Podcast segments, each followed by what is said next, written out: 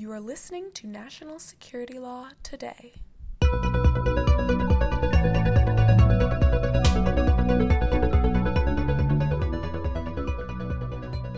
Welcome to National Security Law Today, a podcast from the American Bar Association Standing Committee on Law and National Security. I am Nicole, one of your moderators and a member of the committee staff.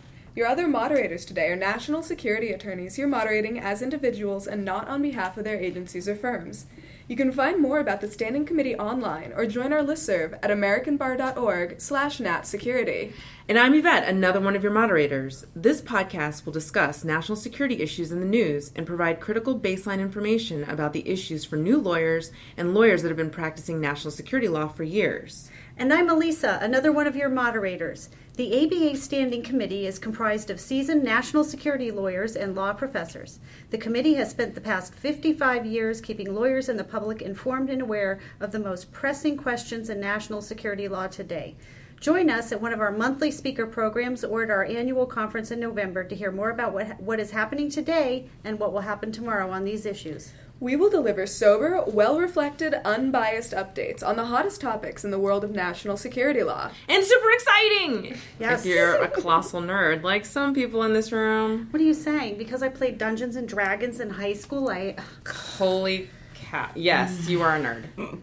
All right, during this podcast, you can find links to the Black Letter Law and articles on today's topics at americanbar dot org slash natsecurity and in the notes to this podcast. In addition, you can find links to other books, learned treatises, and academic articles on today's topics on our website. At the end of this podcast, please drop us a note at nationalsecurity at americanbar dot org or on Twitter at A B A Nat Sec. We welcome your feedback.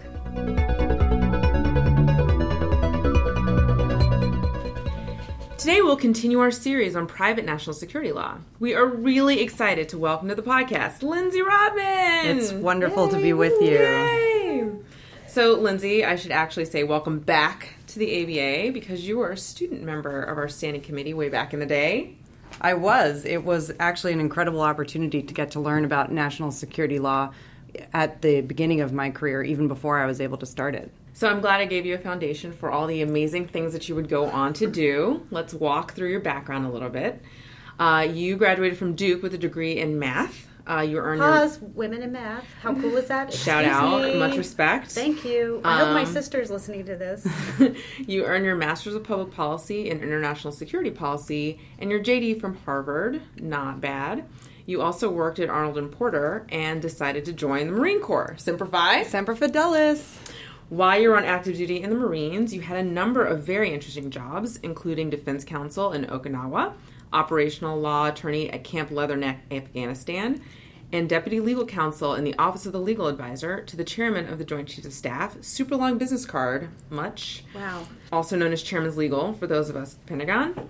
You were also placed at the National Security Council as a White House Fellow, and you served as Director for Defense Policy and Strategy. You left the White House for the Pentagon to advise both the Undersecretary of Defense for Personnel and Readiness and the Undersecretary of Defense for Policy.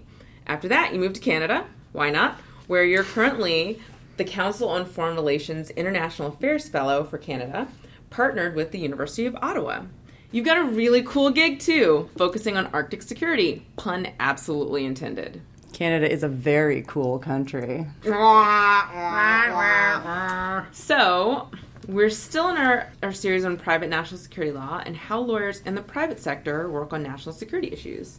We'd love to chat with you today about the Arctic and how it's related to national security and what private national security lawyers might be thinking about in this space. So, first question, just to get oriented. What is the difference between the Arctic and the Antarctic, and why does the difference matter? The basic difference between the two, obviously to the listeners, is that the Arctic is in the north and Antarctica is in the south. They're the opposite poles of the planet.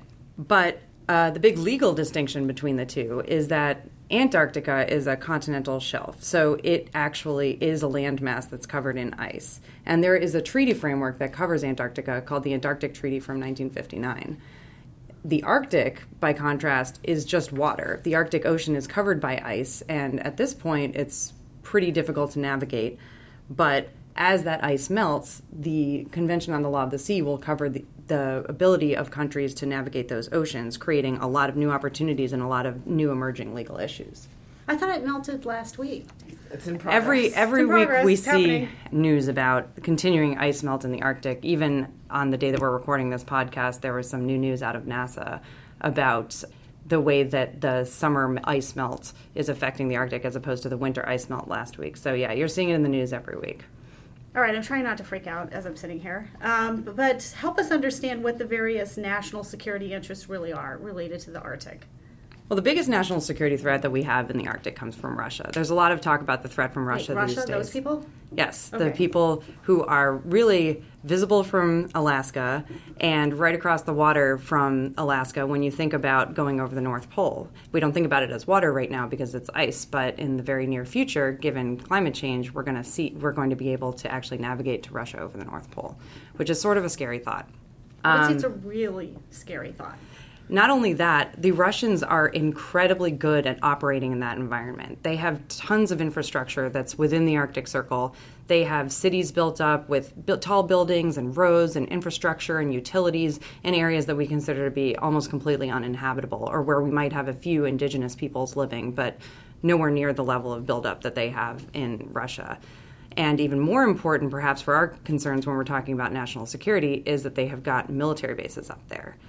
And they've they've got basically military bases populating the entire coast of Russia as it borders with the Arctic Ocean. And we've got one or two ourselves, and the Canadians also have one or two, and the Danish and, and uh, Greenland also have one or two. But that's about it, bordering on the other side of the Arctic Ocean from Russia. I did not hear that on the evening news last night. I was not aware of that. And we are going to include in the show notes a map of Russian buildup along the American and Canadian border if it helps you to visualize that better. And Lindsay, you mentioned uh, Convention on the Law of the Sea, the U N Convention on the Law of the Sea. Could you walk us a little bit through UNCLOS and other sovereignty claims in the area? Sure. So really the only treaty that's governing this area is UNCLOS. And the United States is not a signatory to UNCLOS. So when we talk about sovereignty claims and we talk about the geopolitics of the region, that's a really important thing to understand right off the bat.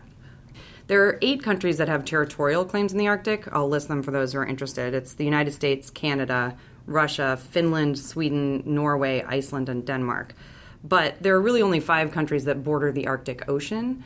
And so those littoral states, which are the United States, Canada, Russia, Norway, and Denmark, those are the ones that are going to be basically owning the land that's under the ocean in the Arctic. So when we talk about uh, the potential opportunities there, the territorial claims to what's under the ocean would belong to those five countries.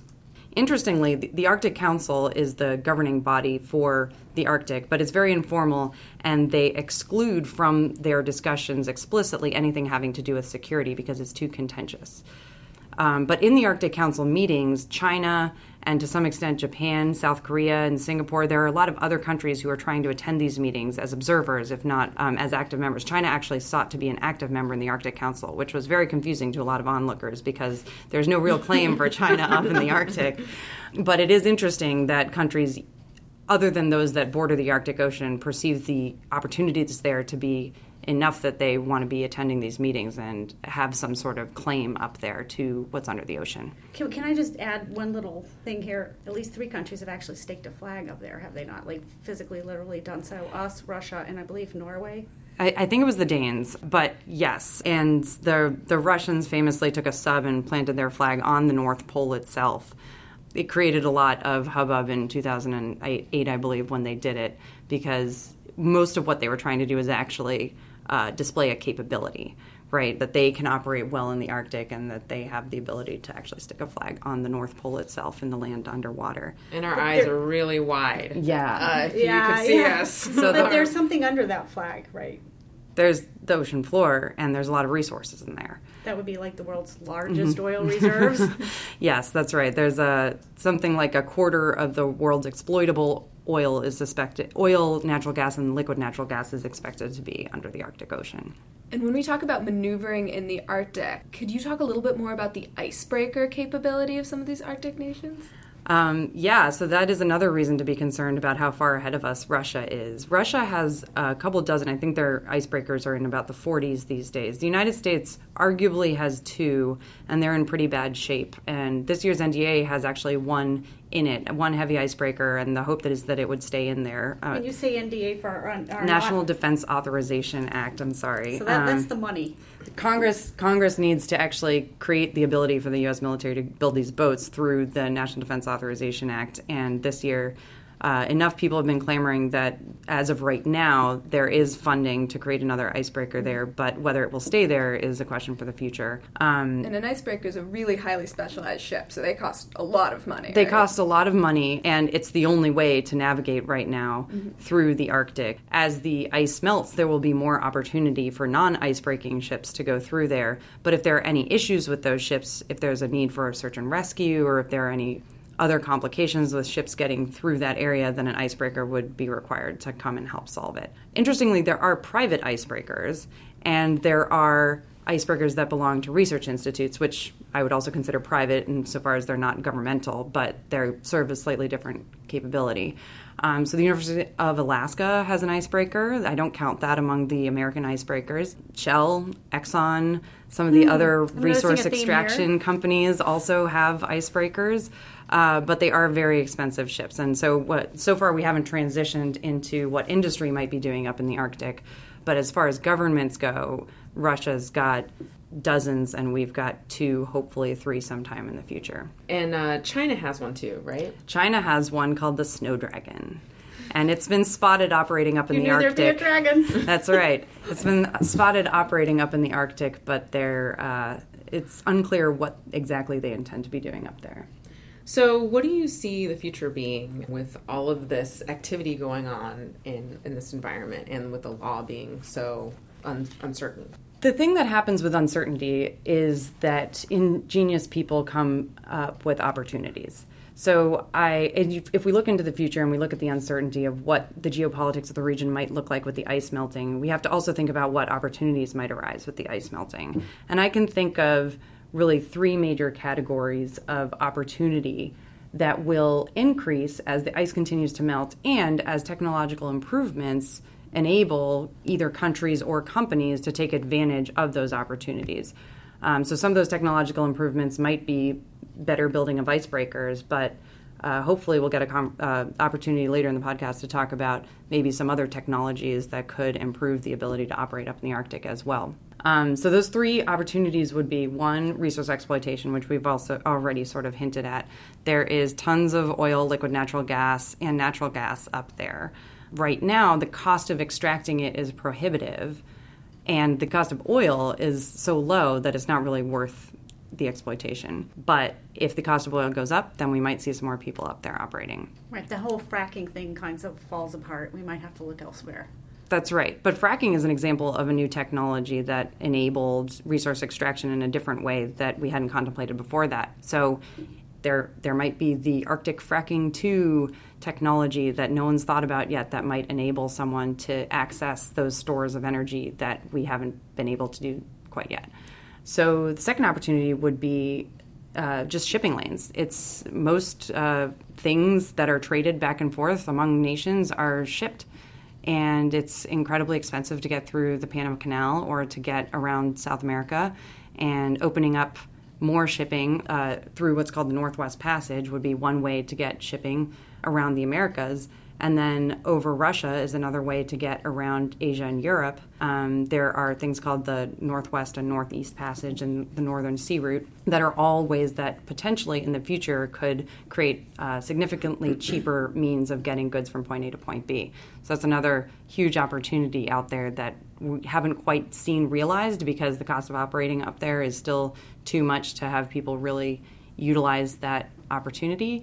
But we have seen some commercial shipping go through. Since about two thousand nine, there have been onesie-twosie boats going through those, some of those routes. And the Chinese have uh, significantly expanded their role in the shipping sector recently. Um, and I know that they have they have now created the world's largest, I believe, seafaring vessel and have eclipsed all of the other companies we think of, like Maersk and some of those other ones, in terms of their size. So that could be maybe perhaps some among their interests. That's right. In taking I, a seat at the table. If I had to guess what they're up to up there, a lot of it will have to do with just expanding their trade ability.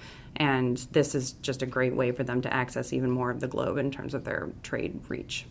The last opportunity is infrastructure development. As we have more people operating up there, we're going to need more places for them to live and work. We're going to need communications. We're going to need roads to access the what the Canadians would call the North, and in Alaska, what we would just call the Arctic portions of Alaska, I suppose.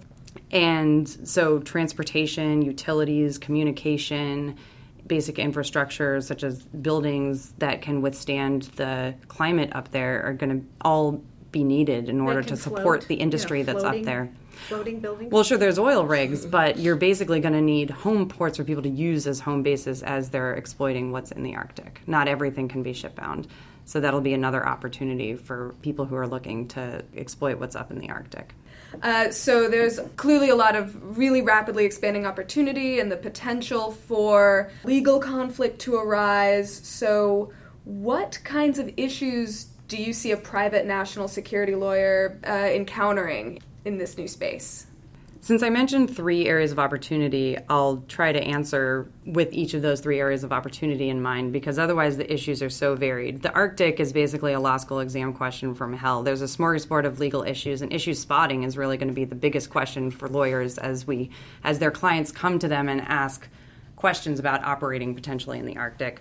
So for a client that's talking about resource exploitation, obviously, things like mining and drilling regulations will come into play, especially if you're talking about extracting resources that are within the territorial claims of the United States. When you start going into international waters, then we've got a whole nother slew of problems. Sovereignty issues are going to also come into play because, as I mentioned, some of those continental shelf claims haven't been resolved, and there will be more efforts to resolve them if the resources up there become more accessible. So we could see a lot more competing claims when it comes to that. So on behalf of your client, you may actually be starting to make sovereign, helping in the making of sovereignty claims. When we look at shipping, again, the Convention on the Law of the Sea becomes relevant.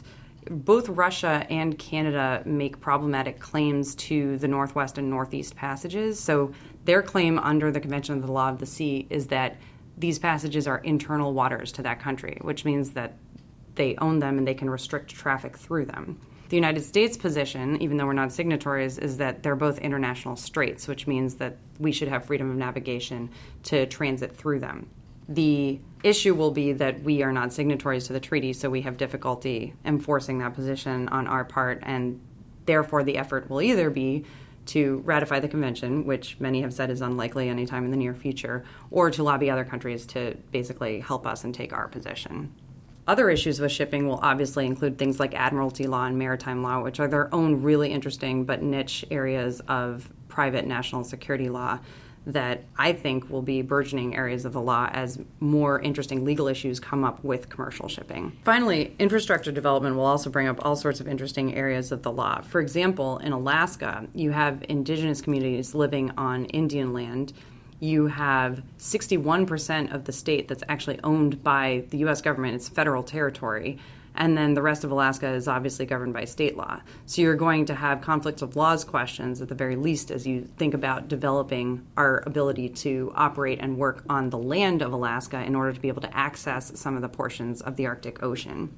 In addition, things like transportation regulation, utilities, communications regulation, and other types of regulation about building up communities in the North will come into play. So folks from telecoms might be useful in advising on helping to ensure that the communications are right so that as people operate up there, they can communicate with one another. That's just one example. Um, so recently, the Trump administration has signaled that they would be interested in opening up Arctic drilling up in Alaska. That's right. And that would be land-based drilling. Mm-hmm. So it doesn't affect any of the UNCLOS questions that I was talking about, but certainly then you would have to think about creating home bases for those people who are drilling in that environment and the ability of people to live and operate there and all of the infrastructure that will be required for that. So, for example, in Canada, the folks who do the oil sands up in northern Alberta have tons of infrastructure that's been developed around just the ability to have workers come and drill for oil in that environment.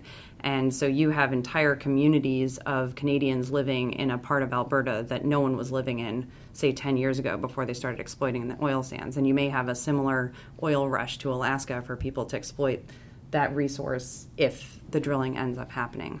Oil drilling is not a risk-free endeavor. I could definitely see a lot of liability issues coming up. That's right. Liability is the huge overarching issue, legal issue that faces all three of these potential areas of opportunity. And I should add the caveat that these are just things that I predict might happen up there. Who knows what other opportunities up there that we haven't even thought about. So things like this competing sovereignty claims create some liability, but there's also just the potential for spills or for environmental disaster. And then the question would be, who's responsible for the cleanup? There's a little bit of legislation that governs that right now, but certainly not enough, and not enough that contemplates the Arctic melting in order to cover all the potential issues that come up with that. And then you even have just issues like personal injury or search and rescue.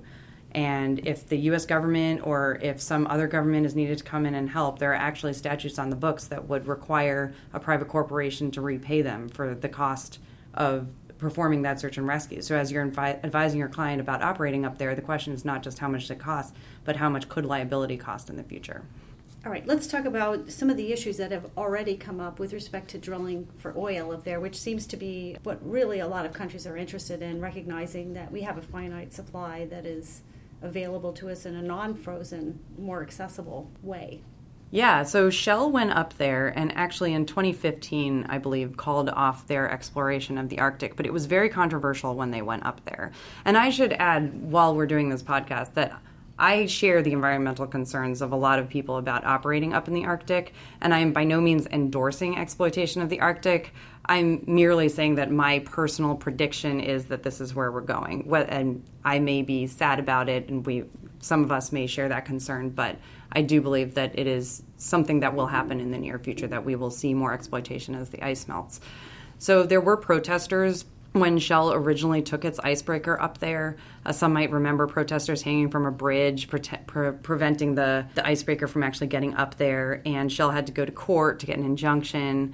And there was also law enforcement involved in terms of pulling up these protesters. So there were some legal issues there, as well as just the political ramifications of doing something that could be potentially politically unpopular among your shareholders or even just in the American population writ large or globally.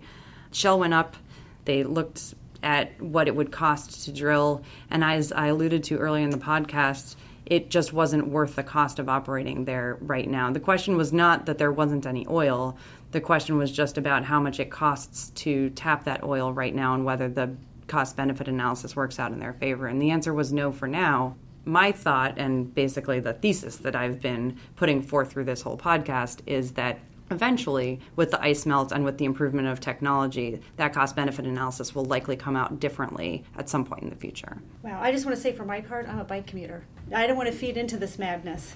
So, Lindsay, this was super, super interesting, not widely discussed topic in national security, and we really appreciate you coming by. Thanks so much.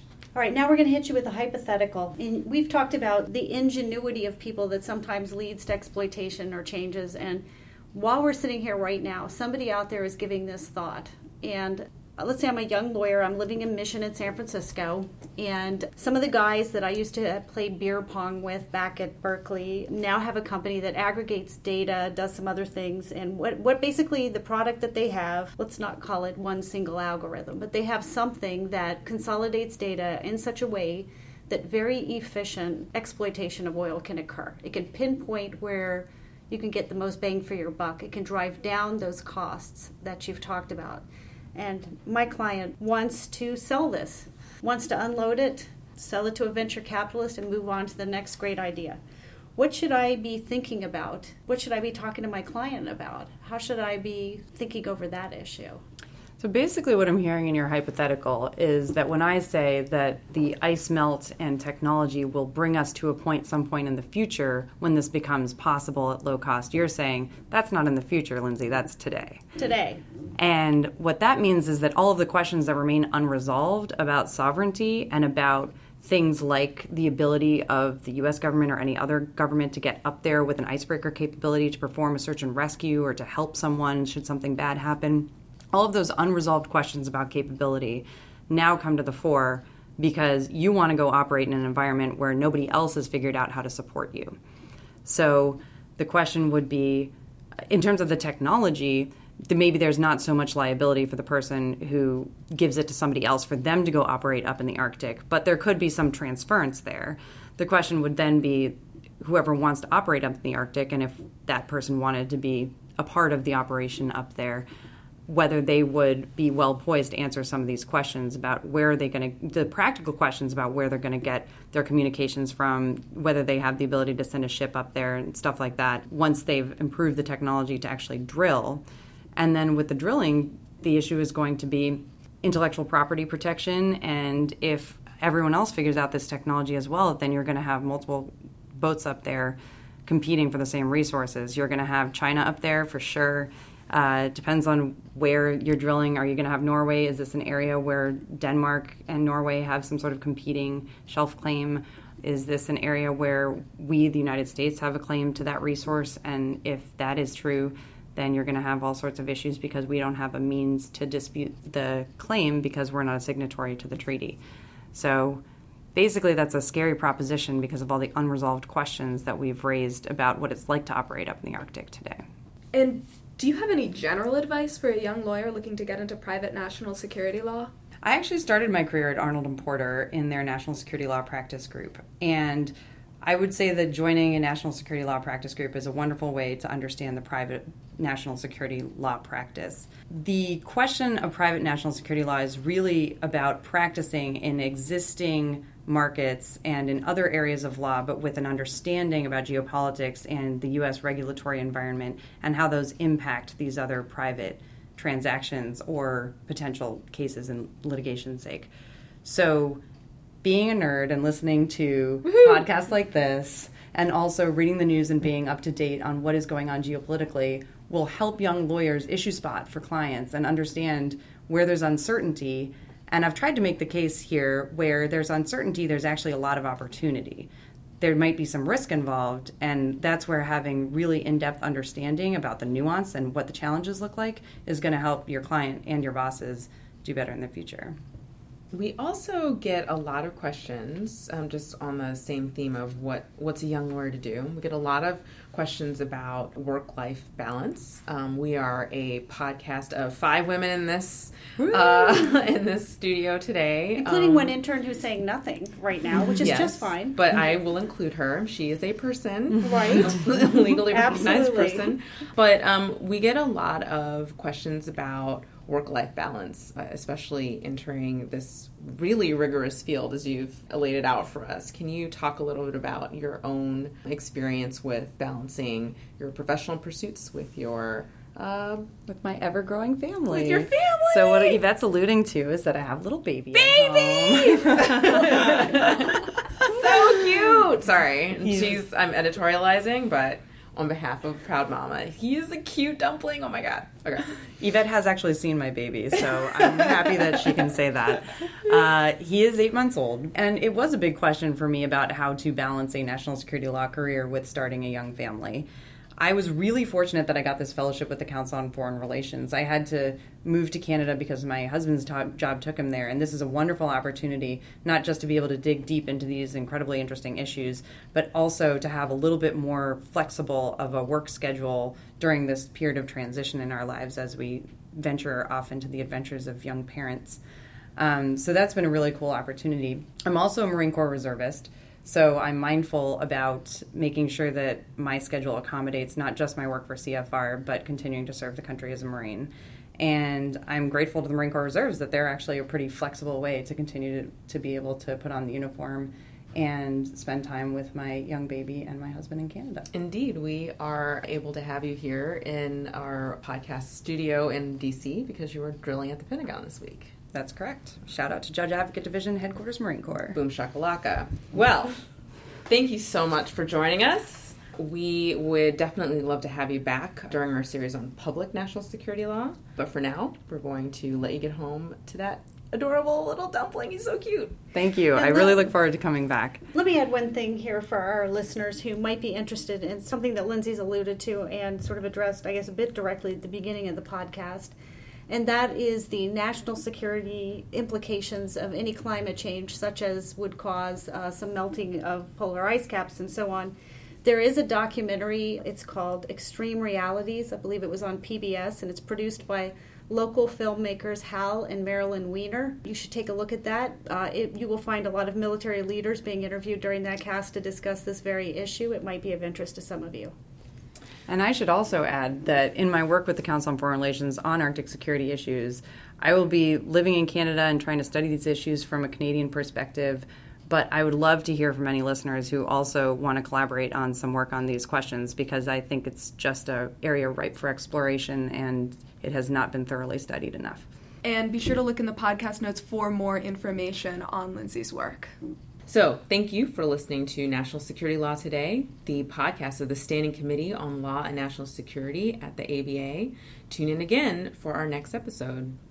So right now, if you're out there thinking about how much you want to practice law in a skiff where you have no access to the device you're using to listen to us right now, and you're certain you need less sun than other people to maintain a healthy amount of vitamin D, and of course, if you get claustrophobic in a secure area, or you really do need a lot of vitamin D, so you'd rather practice private national security law. But you still want to practice the kind of law that gives you a courtside seat to history, a courtside seat to watch a game you can't talk about with your in-laws. Then join us again next time for National Security Law Today, brought to you by the American Bar Association Standing Committee on Law and National Security. We hope to see you at our next conference. And everybody out there, remember something very important. Listening to a podcast is very informative, and we're really glad to have you here. But social networking isn't really networking. Show up at one of our breakfasts, lunches, or conferences. Find out more at americanbar.org forward slash natsecurity or follow us on Twitter at A B A Natsec. And don't forget that every serious national security lawyer has one great book on their desk, the twenty seventeen U S Intelligence Community Law Sourcebook, available for purchase on our website. And let me add, fittingly, there is a new A B A book that will be out shortly, which deals with public-private partnerships to promote resiliency and continuity of critical infrastructure. It's going to be available soon, and I think it's going to be very important. And you should also check out Lindsay Rodman's article in Careers in National Security Law, also available for sale on our website. From all of us here, thank you so much for listening, and we'll see you next time. Thank you for listening to National Security Law Today. Look for links to the black letter laws and articles mentioned on our show today in the notes or on our website. You can also find us on Twitter at A B A Natsec.